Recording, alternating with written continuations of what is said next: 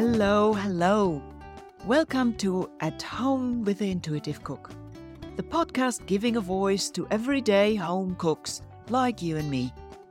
Join me around the kitchen table as we chat about finding cooking ease and inspiration beyond rules and recipes and the noise of celebrity chef culture. It's not rocket science, it's just dinner. Hello, hello. This is At Home with the Intuitive Cook. That's me, Katerina Pavlakis. And my guest at my kitchen table today is Lauren Halberstadt. Lauren was born and raised in South Africa, now living on Australia's Gold Coast, just south of Brisbane.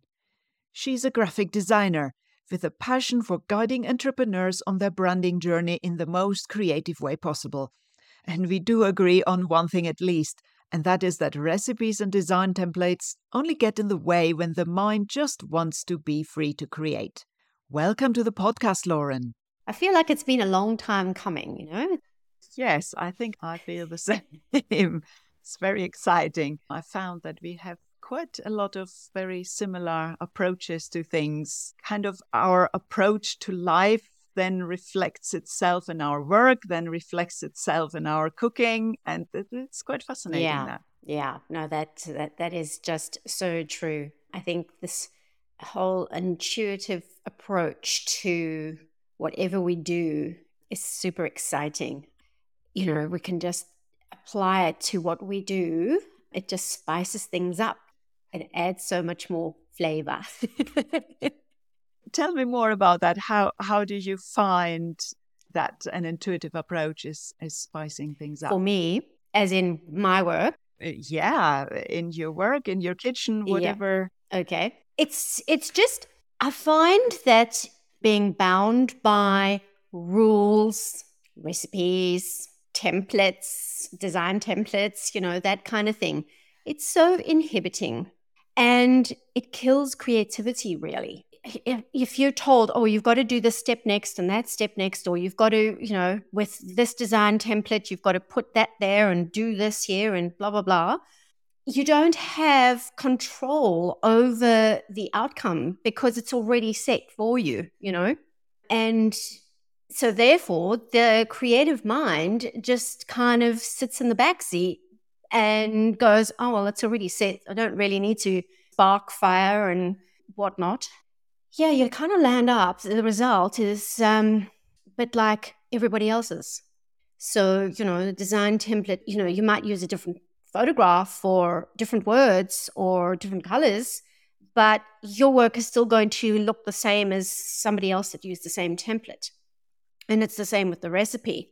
If you follow the recipe step by step, your food is going to come out exactly the same as somebody else's food. And it's just a shame that we feel like, I don't know, it's almost like people feel that you should be doing it via a template or via a recipe so that it is almost like a success like you you're kind of guaranteed to have it a success. But to me in my in my opinion that's not a success because where's your creativity come out? Where are you showing you in what you're doing you know, with regards to cooking and, you know, me getting into the kitchen, you know, if I just follow um, my own feeling for the day, like, you know, what do I feel like eating, first of all, or what's in my fridge, or, you know, that kind of thing, and just go it intuitively, I'm always surprised. Like, I know that you've said it before that you don't always know the outcome of what you're going to be cooking because it kind of comes along the way. And that that's just amazing to me. Like I love that. Really do. And you also don't have to worry too much about the dish not working or being a success because if you are pouring your heart and soul into whatever you're cooking or whatever you're creating, it's going to be a success. Like I I have no doubt. So that's my approach. Yeah, it's interesting that I find that I never worry about the outcome of my cooking. And it invariably is tasty. So I never worry about that. But then there are other areas of work where I don't have that confidence. It could be, you know, designing some Instagram images, or it could be, you know, trying to figure out what the correct next step in my business is, or these things where I'm I am actually getting tripped up by all these templates, rules, whatever you want to call, and and and I really worry about doing it wrong. And I find this very funny that I can't translate that confidence, you know, the trust in myself and that I know what I'm mm. cooking to to other areas. Mm. I, I, find this quite interesting. At least I'm aware of it now. How I, it doesn't translate yet for yeah. me, but this is definitely something I want to keep practicing yeah. to to translate that confidence and that trusting mm. to other areas of yeah. life, not just the cooking. I think what really helps though is um, having a kind of basic knowledge. So, you know, in the kitchen, you have a basic knowledge of how the herbs add flavor and basic, like, let's say uh, we cook the onions first and then you know you add the protein and fry that up and then like kind of basic steps that you can then broaden creatively to create different things and you know swap in different ingredients and and that kind of thing. So you know the basics in the kitchen. You know them really well. And that's probably what, when it comes to design you're second guessing yourself. You're kind of thinking do i really know enough of the basics to be able to put together something you know to bring in the confidence? Because it's got so much to do with confidence really. If you you are 100% confident in the kitchen and and that comes out in your work.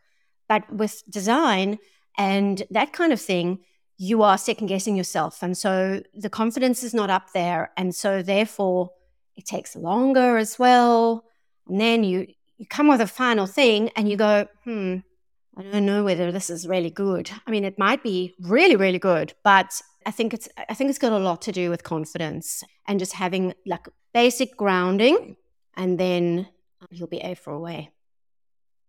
And I, I think maybe this is where our work is quite similar that we help people to get that basic grounding.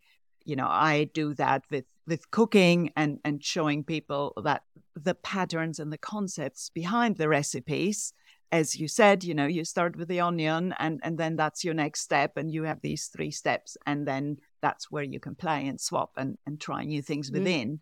And I guess this is what you are teaching your students in their realm of, of mm-hmm. design to give them that grounding so that they can then have the confidence to be creative. Exactly, right? exactly. Because ultimately, I uh, I really don't want them to feel like they can't do it themselves. And you know, I I see it. I've seen it with quite a few of my students. As soon as it clicks and they go, oh, it's like a light bulb moment. Oh, it's, you know, it's something that just springs out to me at the moment is like composition. So I've designed my own grids where people can overlay those onto a, a design and then it helps them to place a text and a photograph or all in relation to each other.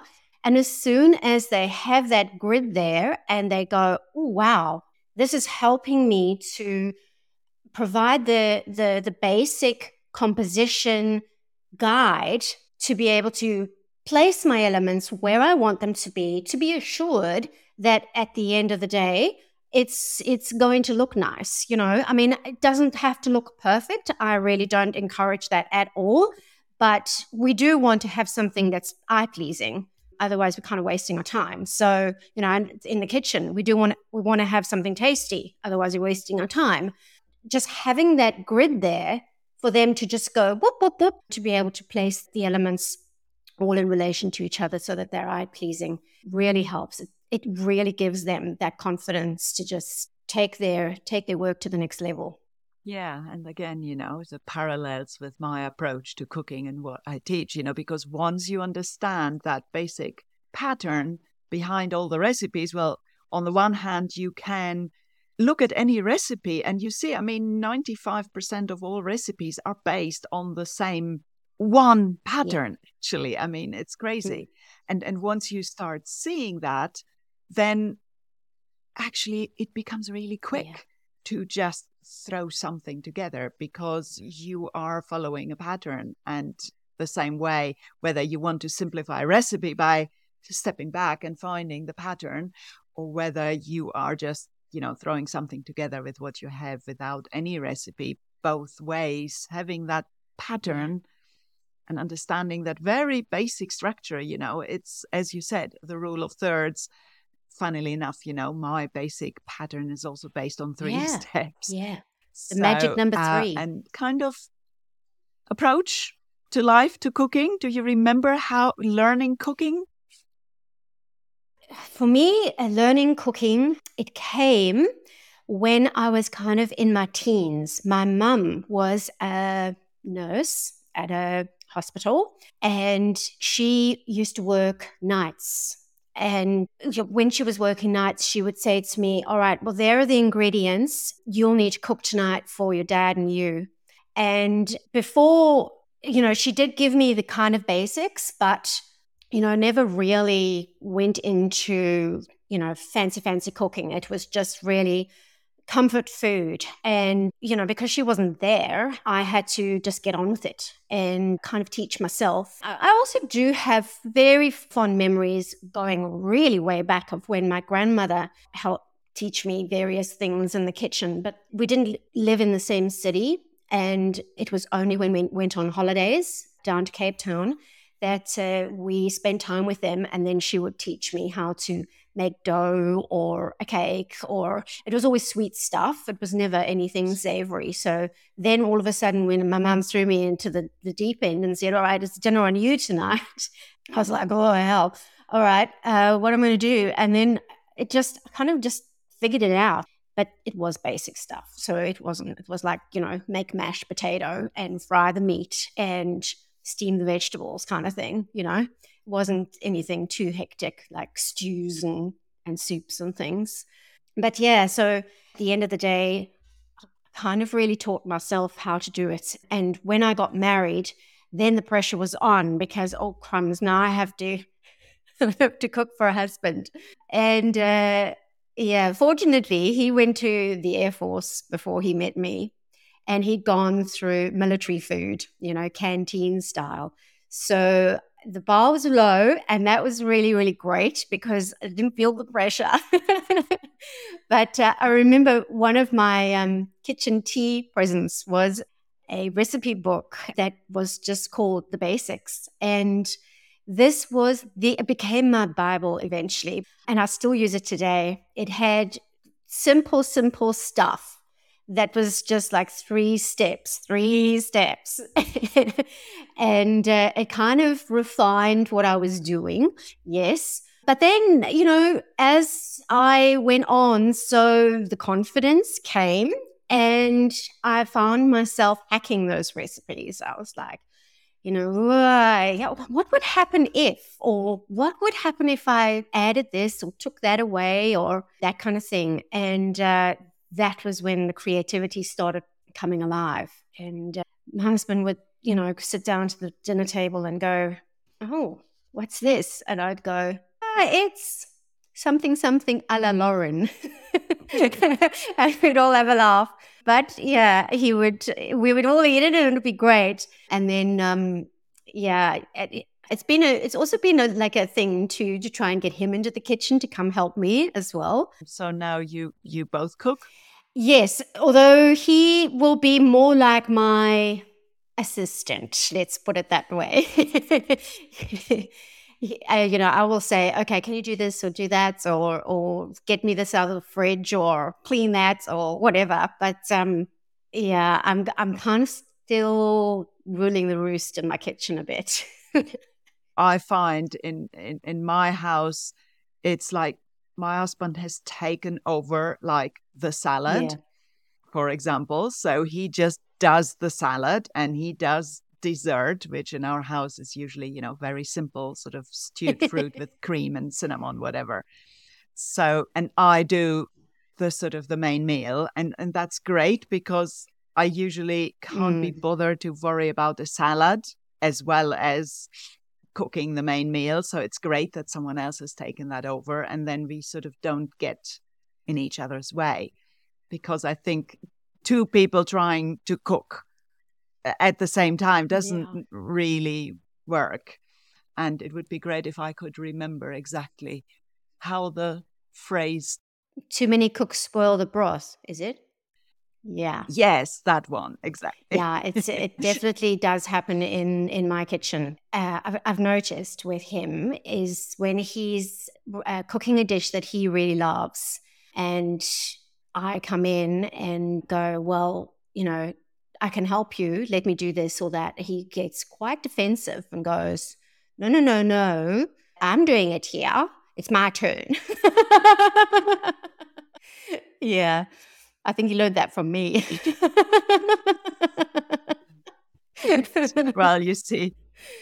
So, so what what is it that you enjoy about cooking? I mean, why are you cooking? I mean, a lot of people these days don't cook that regularly anymore. So, I think just cooking for me gets me away from my computer, believe it or not. So, like during the day, I will go off and cook lunch I love what I love to do is cook a like a, a soup for the week that I will have, you know, I cook a whole bunch, a whole, a whole batch of soup. And then for the days following, there's leftovers and I just eat those and I don't have to think about lunch. Or, you know, at the end of the day to cook dinner. If I wasn't cooking and if I wasn't in the kitchen, where would I be? I would be here at my desk working when you're on your own, you're always finding things to do. But being forced to get into the kitchen because I've got to eat as well and I've got to cook for the family, it gets me away from my computer. And why is that important? Well, my back just really suffers if I sit too long.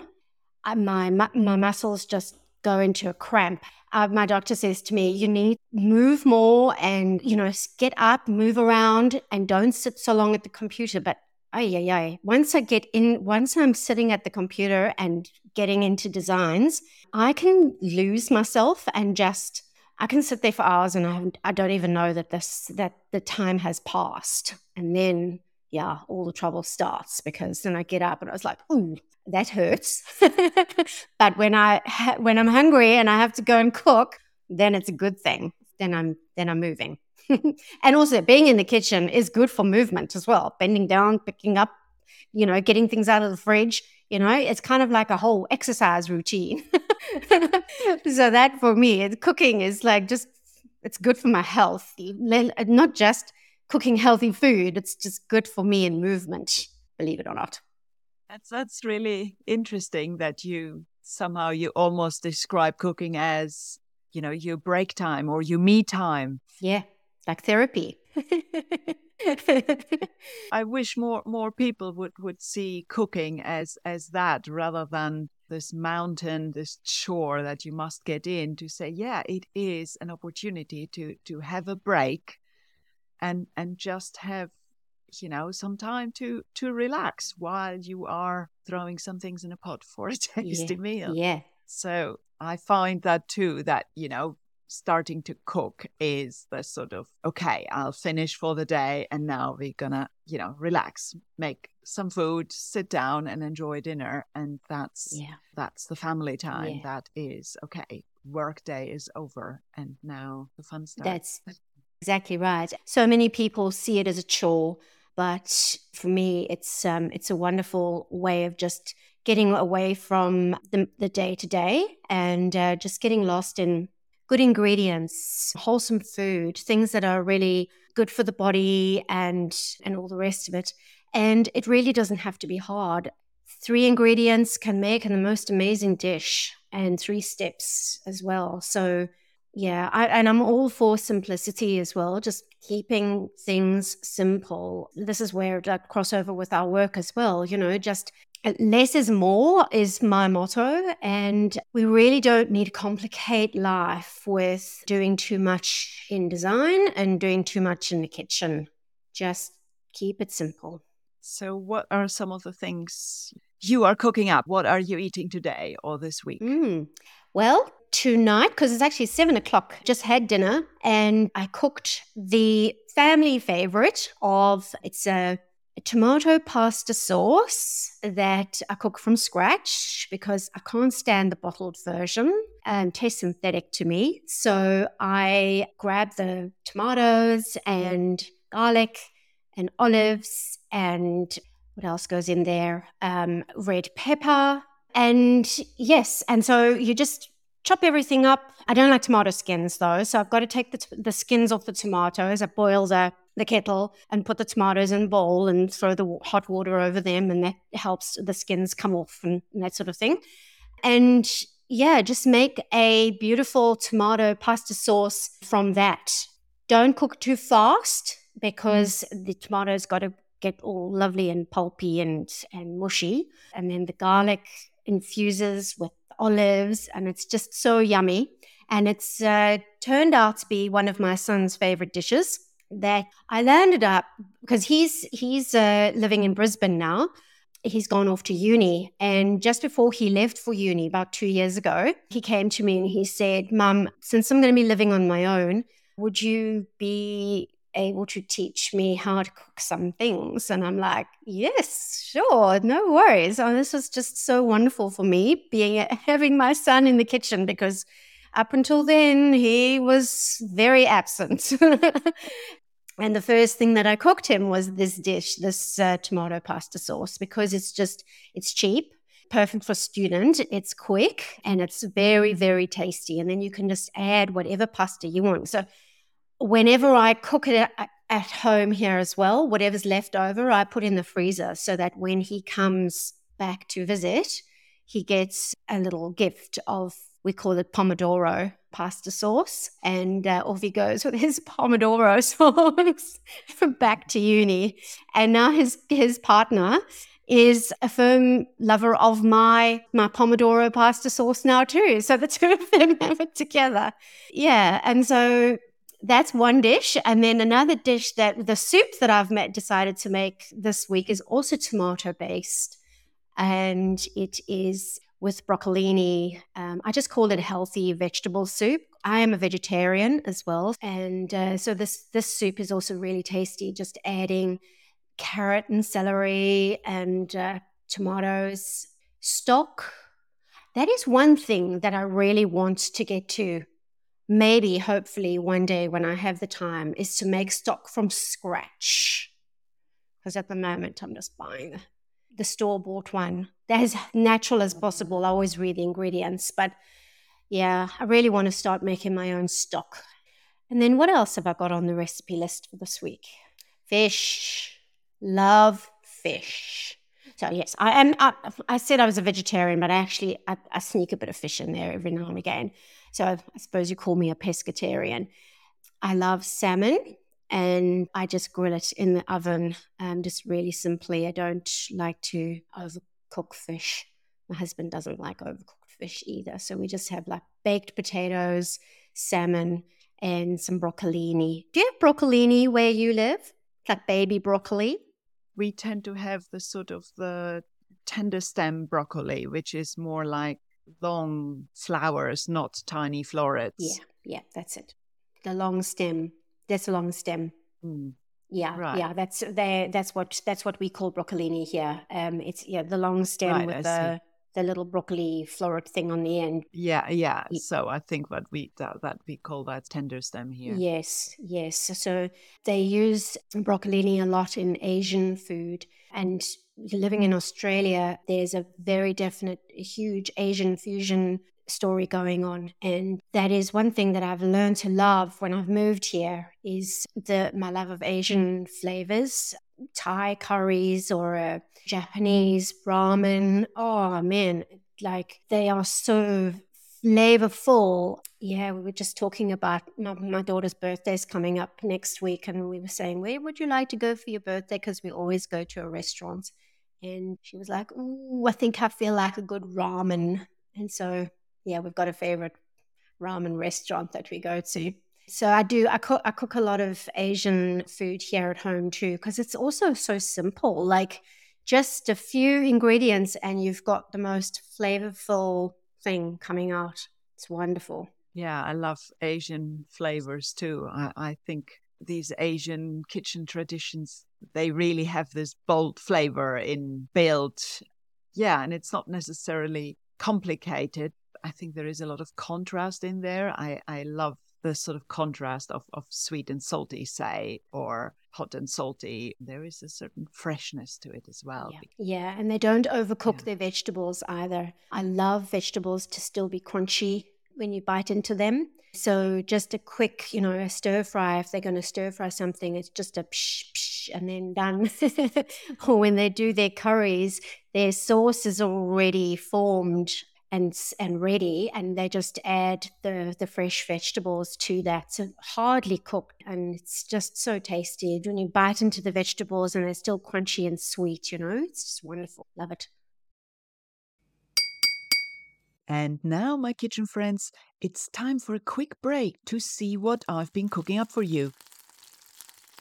If you ever feel trapped by recipes or wish you could get more creative in your kitchen i made a free mini course it's called Ditch the Recipes, and it's a short series of five emails that will help you get started on your intuitive cooking journey.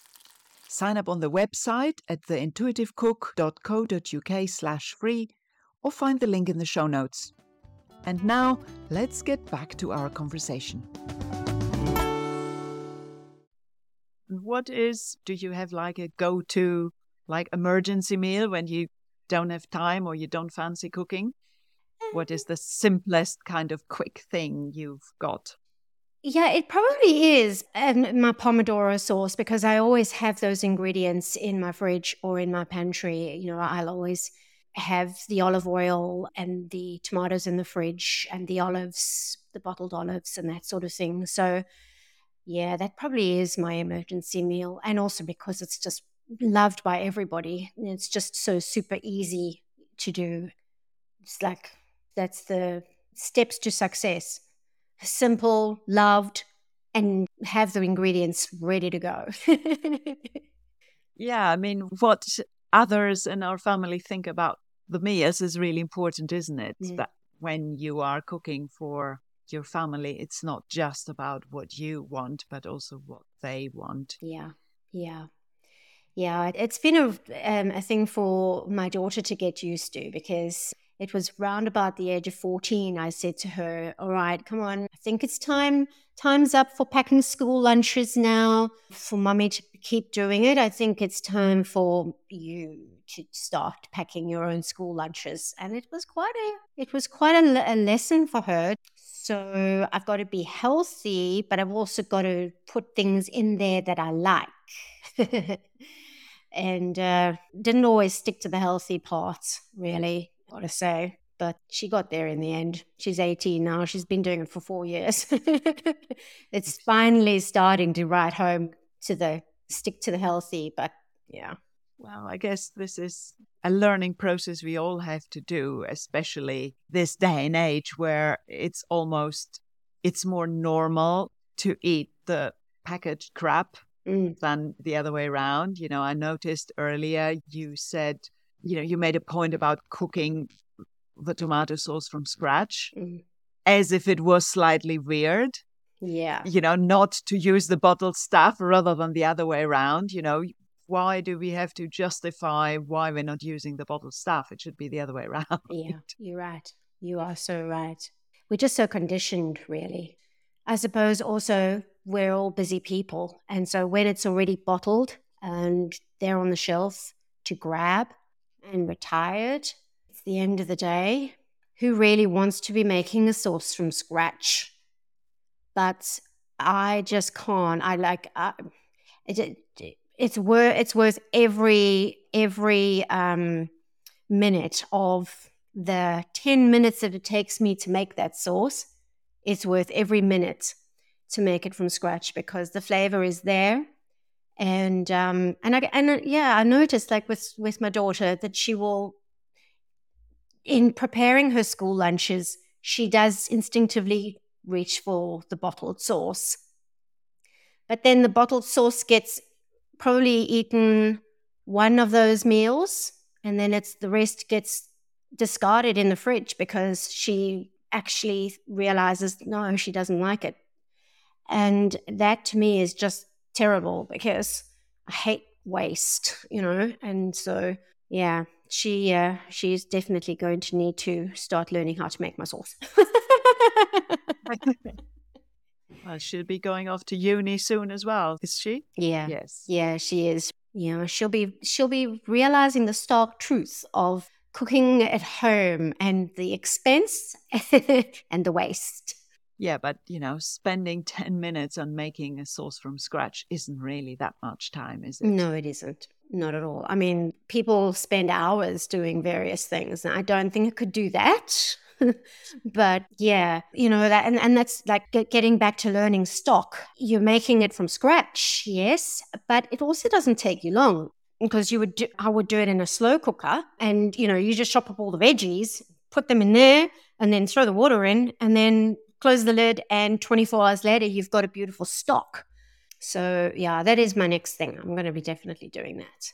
Yeah, it's just a matter of doing it. It's not really that it's so complicated. And then obviously freezing it for later use. Yeah, I know exactly right. Actually, I think my dog eats better than we do, to be honest. well, that can't can't be true. oh no, wait, hang on a minute, Katerina. I'll tell you why. so she's she got glaucoma in her one eye and she lost it. Okay. So the vet said to us, All right, we have to watch the other eye now. And what are you feeding her? Because her diet is playing a major role in her overall health. So I said, All right, well, we're feeding her the usual kibble. And she goes, Oh, wrong. I'm like, Oh no, what now? She goes, No, we're going to have to put Coco onto a raw diet and it's going to be only one protein. You can give her vegetables as well. So you can decide which protein to give her, but it must only be one. Okay. Um, I'm going to try kangaroo because it's the really the only organic, like certified organic food that you can get cheaper in Australia. So we put on the roo. She went well with the roo. And then the vet said to me, if you can at all, make her broth from the roo bones. Do that. So I was like, okay, fine. Now this is like this is pescatarian. This is person that doesn't like meat. Like, uh, um. Anyway, I brought myself to do it because I love my dog to bits. So here I am making this roo broth: carrot, celery, roo bones, and apple cider vinegar and you throw it all into a slow cooker and it does its thing for 36 hours. and now she gets broth every day. Now, tell me my dog doesn't eat better than me. yeah, that's that's amazing but yeah, that, that is interesting.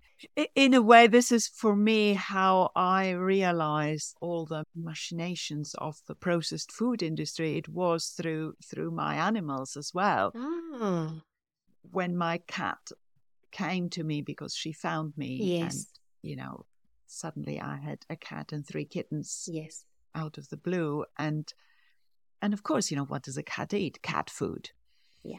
So I went and bought some cat food, you know, a tin that said cat food on it. Yeah.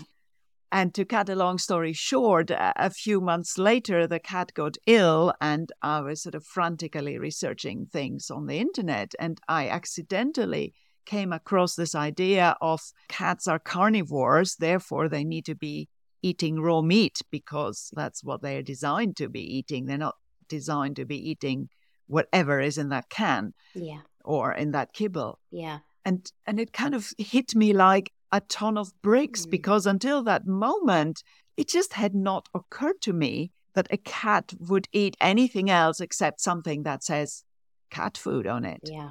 It never occurred to me that I could give her a chicken wing and that this was actually much better yeah. for her. Yeah. And it just and I realized how brainwashed I was yeah. that it just did not occur to me. Mm and and I immediately made also the connection like if I'm so brainwashed about cat food and I didn't even have a cat until you know 10 years ago yeah so if if it didn't occur to me what how brainwashed will I be about you know human food and what is considered you know normal food to us. And this is, I think, when I started yeah thinking differently about food and, and sort of realizing all the marketing ploys and all the yeah the more something is shouting at you that it's healthy, like, you know, apples and carrots don't have a label on it that says it's healthy. You know, apples and carrots just exist. Yeah. It's the other stuff that has labels on them, you know, shouting healthy or good for your heart or low fat or whatever they might be. Yeah. Shouting high fiber or an apple is high fiber too. It doesn't say so mm. on the apple. Yeah, no, absolutely. Um, there's a a thing here in Australia they call the health food rating, and it's got like five stars. And if it, a food has five stars, it's like really, really healthy. And if it's only got one star, then it's not so healthy. And I am, I am amazed. Honestly, when I look at that health star rating, I go, how did you even come to rate this like you've rated it? And just looking at the ingredients and how processed it is, and you are completely right how brainwashed we are because mums will shop according to that health food rating, feeding their children that food, you know? And I'm just like, you really, really need to just wake up, really need to wake up and and see we are what we eat. And there's the pet food industry too. There's a there's a huge drive nowadays to steer us away from the highly processed pet food. we were looking after a friend of mine who lives just around the corner here, her dog over the weekend. And her dog also suffers from a pancreatitis.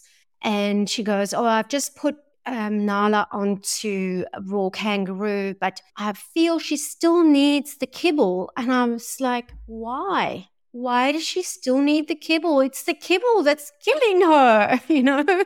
It's just so bad for them, kibble. And then you, you've got all of these different scientific pet food companies that are saying this is, you know, the most healthiest food you can feed your dog. And they also sell it through the vets, making you think that it's healthier. Mm-mm-mm. You know, you have that with human food just as well. You know, all this packaged stuff is killing us too. Yeah. And nobody actually is. You come in my whole food shop if you want to know, if you ask me questions, I'll tell you. But of course, it would be, it would have much more weight if their doctor was telling them that, you know, I'm just a random person in a random shop. It would have so much more weight if doctors were telling people to just simply eat the stuff as it's coming as it's coming out of the ground or off the tree or yeah. you know off the field. Yeah. But somehow we still all think that this packaged stuff is somehow better because it's formulated by someone i yeah. mean it's kind of really yeah. and and i find it quite funny if you start thinking about pet food or chicken feed you know i keep chickens yeah. you know the the the sort of idea that this pelleted food for chickens that is, of course, full of GM soy and God knows what from the Amazon. Yeah. And somehow we're being told that this is better because it's exactly formulated than letting the chickens roam in the garden and giving them a bit of corn, you know. And actually, if you give them the choice, they eat very little of the corn and just go and roam and scratch That's, all over the place. Yeah. They know what's good for them. Yeah, exactly. Mm. And we don't believe that they know what's good for them or your dog actually knows what's. Well, with dogs, you can actually see how the kibble is addictive because given the choice, they will actually eat the kibble. And unfortunately, with humans, it's the same. Given yeah. the choice, they'll just go for the addictive crap. Yeah. Which is you know it's nothing wrong with you it's something is wrong with the food that is the important thing you know it's yeah. it's nothing to do with willpower or bad habits or being lazy there is nothing wrong with you if mm. you find yourself that you can't stop eating that stuff because it's been engineered that way so the problem is the food not you yeah yeah and the problems with the advertisers as well you know selling they've got to make the food seem attractive somehow so they just tend to say the right things, what people want to hear. I, I, really would love to one day have a bigger property where I could grow my own veg. I've tried to do it in the garden that we have here, but there's not enough sun that comes through on the one side where there's big enough area. So yeah, but I think just be wonderful to be able to grow my own spinach and tomatoes and you just need the right conditions and a little bit of water. That's it. Be wonderful. Yeah, maybe some herbs in the meantime. Yes. Yeah, actually that's true. Yeah, I could I could grow my own herbs because then you just need little pots. Yeah. Well, maybe to finish off, what are your sort of favorite hacks that you might want to share with other people? What's your favorite tips? Yeah, so I wrote some things here. Um, my favorite hacks would be just really swapping out ingredients. You know, if I if I see a recipe out there, invariably I um well because I'm vegetarian as well and well pescatarian and uh, might come across a recipe that uh, has meat in it, then I will switch out the meat for a vegetable or three and kind of just make it because I, I suppose the meat you know if you if you're doing that with a recipe and, and hacking and taking out the meat you're still going to expect that kind of meaty taste at the end if you know what i mean um, so the, the, trick is to try and bring in um, lots of herbs and spices and that sort of thing. And um, as I said to you earlier, I love Asian flavors. So bringing in Asian spices or even I love harissa. I remember commenting once on one of your posts where I mentioned that I cook with harissa. I love that spice. So even when a recipe doesn't have a spice or two, because I've taken the meat out and added the vegetables, I add the, harissa or other spices or other herbs and that sort of thing. So yeah, I am. I definitely love to do the old recipe hack every now and again, and, and I never if I am going to follow a recipe in inverted commas, I actually never follow it to the hilt. I'm always switching, swapping, and uh, pulling out and adding. And yeah, so it's always interesting to see how it ends up. well, that's what I do too. I, I can't possibly follow a recipe to the letter. I'm always moving things around. But I like recipes for the ideas I get. Yeah. Yeah. Our, our, local supermarket puts out a monthly magazine. It's a free magazine, and I always take those because and and flip through those once a month. Um, as you say, just to get the ideas flowing. You're like, oh my goodness, I haven't cooked that kind of dish in a while. So, yeah, I think I'll cook that. But instead of cooking it exactly like they say, I'm going to do this and swap and uh, change things up a bit but yeah, they're good for inspiration. It's like it's like Pinterest in the design world, you know? Nothing like scrolling through Pinterest to get a few design inspiration ideas and use that like recipe books as well in the kitchen.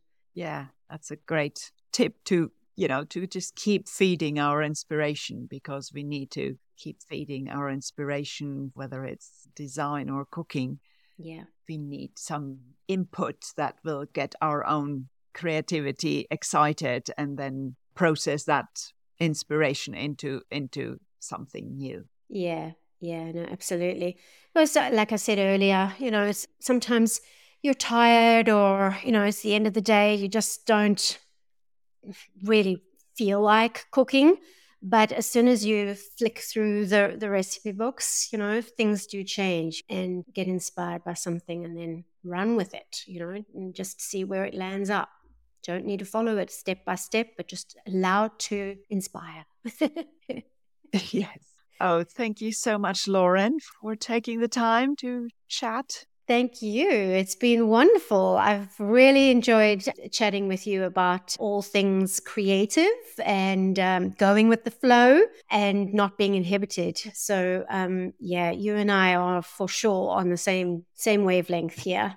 And uh, it's wonderful yes. to be able to uh, just have a heart to heart conversation about things. It's been great. Thank you. Yes, it's been really enjoyable. So thank you very much. Thanks for joining us for this episode of At Home with the Intuitive Cook. Check out the show notes for links and tasty morsels. And remember, fresh episodes are served up every other Friday. Subscribe to stay tuned and keep exploring the joys of everyday cooking. Until next time, stay curious, trust your taste, and don't forget It's not rocket science, it's just dinner.